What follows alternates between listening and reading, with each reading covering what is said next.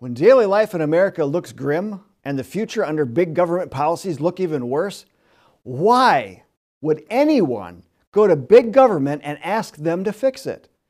Since 1787, the track record of the federal government has only gotten worse due to its not following the limitations of the Constitution. Yet, there are some in Congress and across the country that buy into a false solution that if we just held a constitutional convention, amendments to the Constitution will fix our predicament. Well, we'll clear up the very dangerous misconceptions of the federal government calling a convention in this episode and offer a much safer, quicker, and constitutional method of solving what ails America. Please be sure to take the recommended actions in the video description and, of course, to like, subscribe, and share this information with others on our social media platforms. FoxNews.com reported this week, House measure says Congress obligated to call convention for balanced budget amendment. The resolution says, beginning in 1979, when Congress appears to have failed in its constitutional duty to count applications and call a convention for proposing amendments, the nation's debt has increased to more than $30 trillion from $830 billion, while the value of the dollar has declined by over 70%. First of all, Congress has been very derelict in not following the Constitution, but calling a convention as specified in Article V is not one of them. Article V gives us a threshold of two-thirds of the states, meaning that 34 states have to apply to Congress for Congress to call a constitutional convention. Fox News then reported, pulling some of this from the resolution, by that year, 1979, 39 states had approved measures calling for a convention of the states or an Article V convention. That is more than two-thirds or 32 states required. Again, 34 states are required, not 32, according to the Constitution. Plus, 39 states is not an accurate count. The highest number of states that applied for a constitutional convention call for a balanced budget amendment was 32 in 1983. We should know, as the John Birch Society and Eagle Forum led the charge in 1983 to stop this dangerous tactic and have worked since then to get many of these applications rescinded. The current count currently stands at 26 states. We've heard this same number and line of inaccurate reasoning from some convention supporters. They suggest that if a state applies for a call, then it stands forever until Congress calls the convention. They do not take rescissions into consideration. Now, this is similar to thinking that if a state passes a law, that it can never be changed. However, government represents we the people. If we the people want a law changed, then it is changed due to the will of the people. Do convention supporters recognize the repeal of prohibition? Then why wouldn't they recognize rescissions? To cut to the quick, a balanced budget amendment sounds like a great idea, but in practice would fail to accomplish the task. Why? It doesn't take into consideration a very crucial factor: unconstitutional spending. How would you balance your budget in either your home or business? You're in control of two variables: income and expenses. Either you control them or they're going to control you. You want to ensure that you have more income than expenses, either by increasing your income or decreasing your expenses. Congress doesn't have a track record of decreasing expenses by cutting its own reckless spending. So to balance the budget, guess what, folks? Congress will have to raise taxes. Plus, these types of amendments can have loopholes that specify Congress can ignore the amendment in times of war. When hasn't the federal government been at war with something?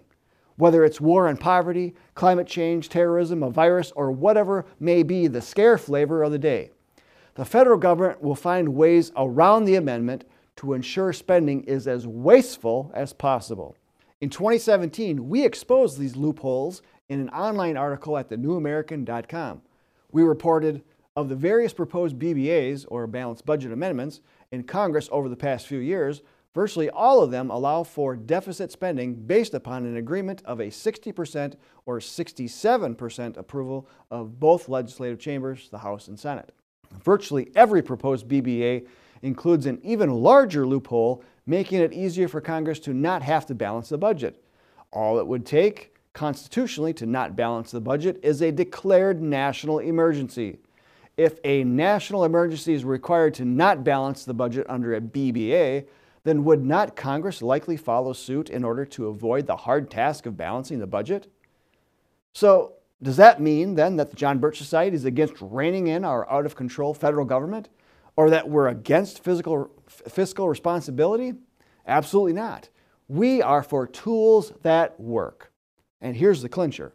A balanced budget amendment misses the real problem, which is the constant disobedience of constitutional limitations. If Congress was following the Constitution by adhering to its limitations, then its spending would be under control, as the Constitution only authorizes Congress certain powers, as mostly found in Article I, Section 8. In other words, the vehicle to restrain government spending and to rein it in already exists. Amending the Constitution will only legitimize unconstitutional spending.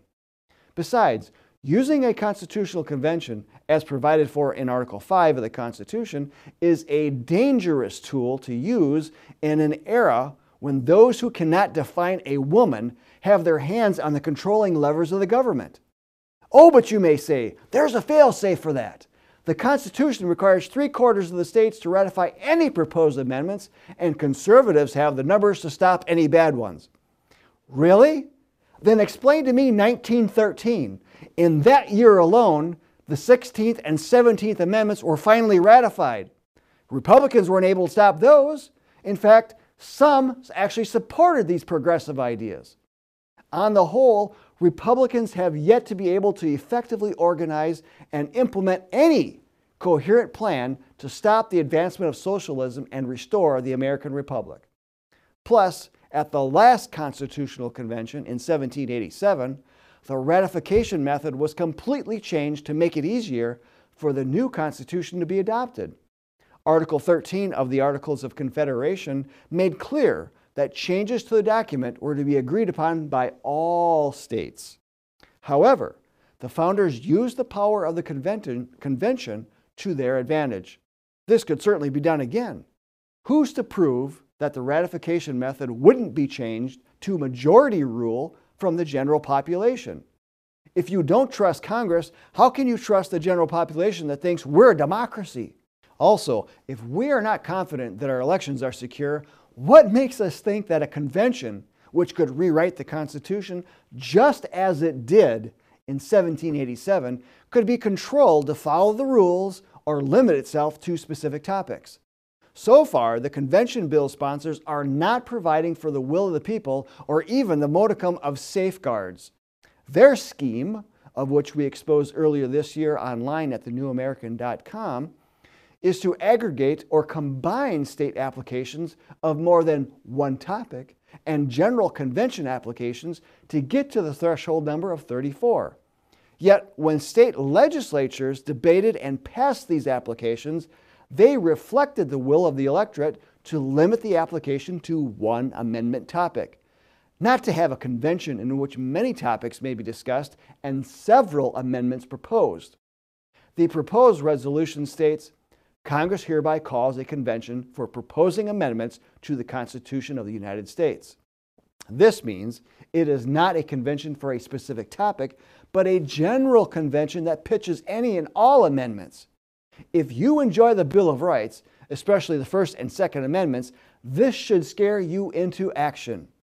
The convention is not the right tool at this time. It has the power to destroy the Bill of Rights. That may not be the intent of supporters, but it certainly could be an outcome.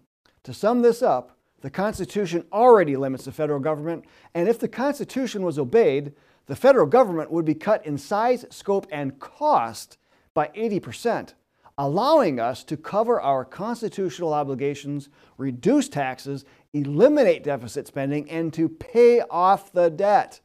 If Congress isn't obeying the Constitution now, why would it obey new amendments? Working together, the 10th Amendment and Article 6 of the Constitution can be used to nullify unconstitutional actions of the federal government. This is actually the safest constitutional tool to use and has been used countless times in the past. most recently to refuse enforcement of COVID mandates and related tyranny.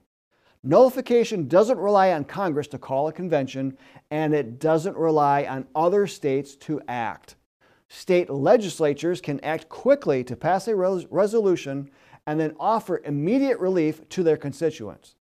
There is so much more that can be said, but we recommend familiarizing yourself and then distributing to others our key tools on this, including a special report from the New American magazine that covers this topic from head to toe, our booklet on Article VI, and other items that specifically address a balanced budget amendment that are located at our Stop the Con Con Action Project page on jbs.org.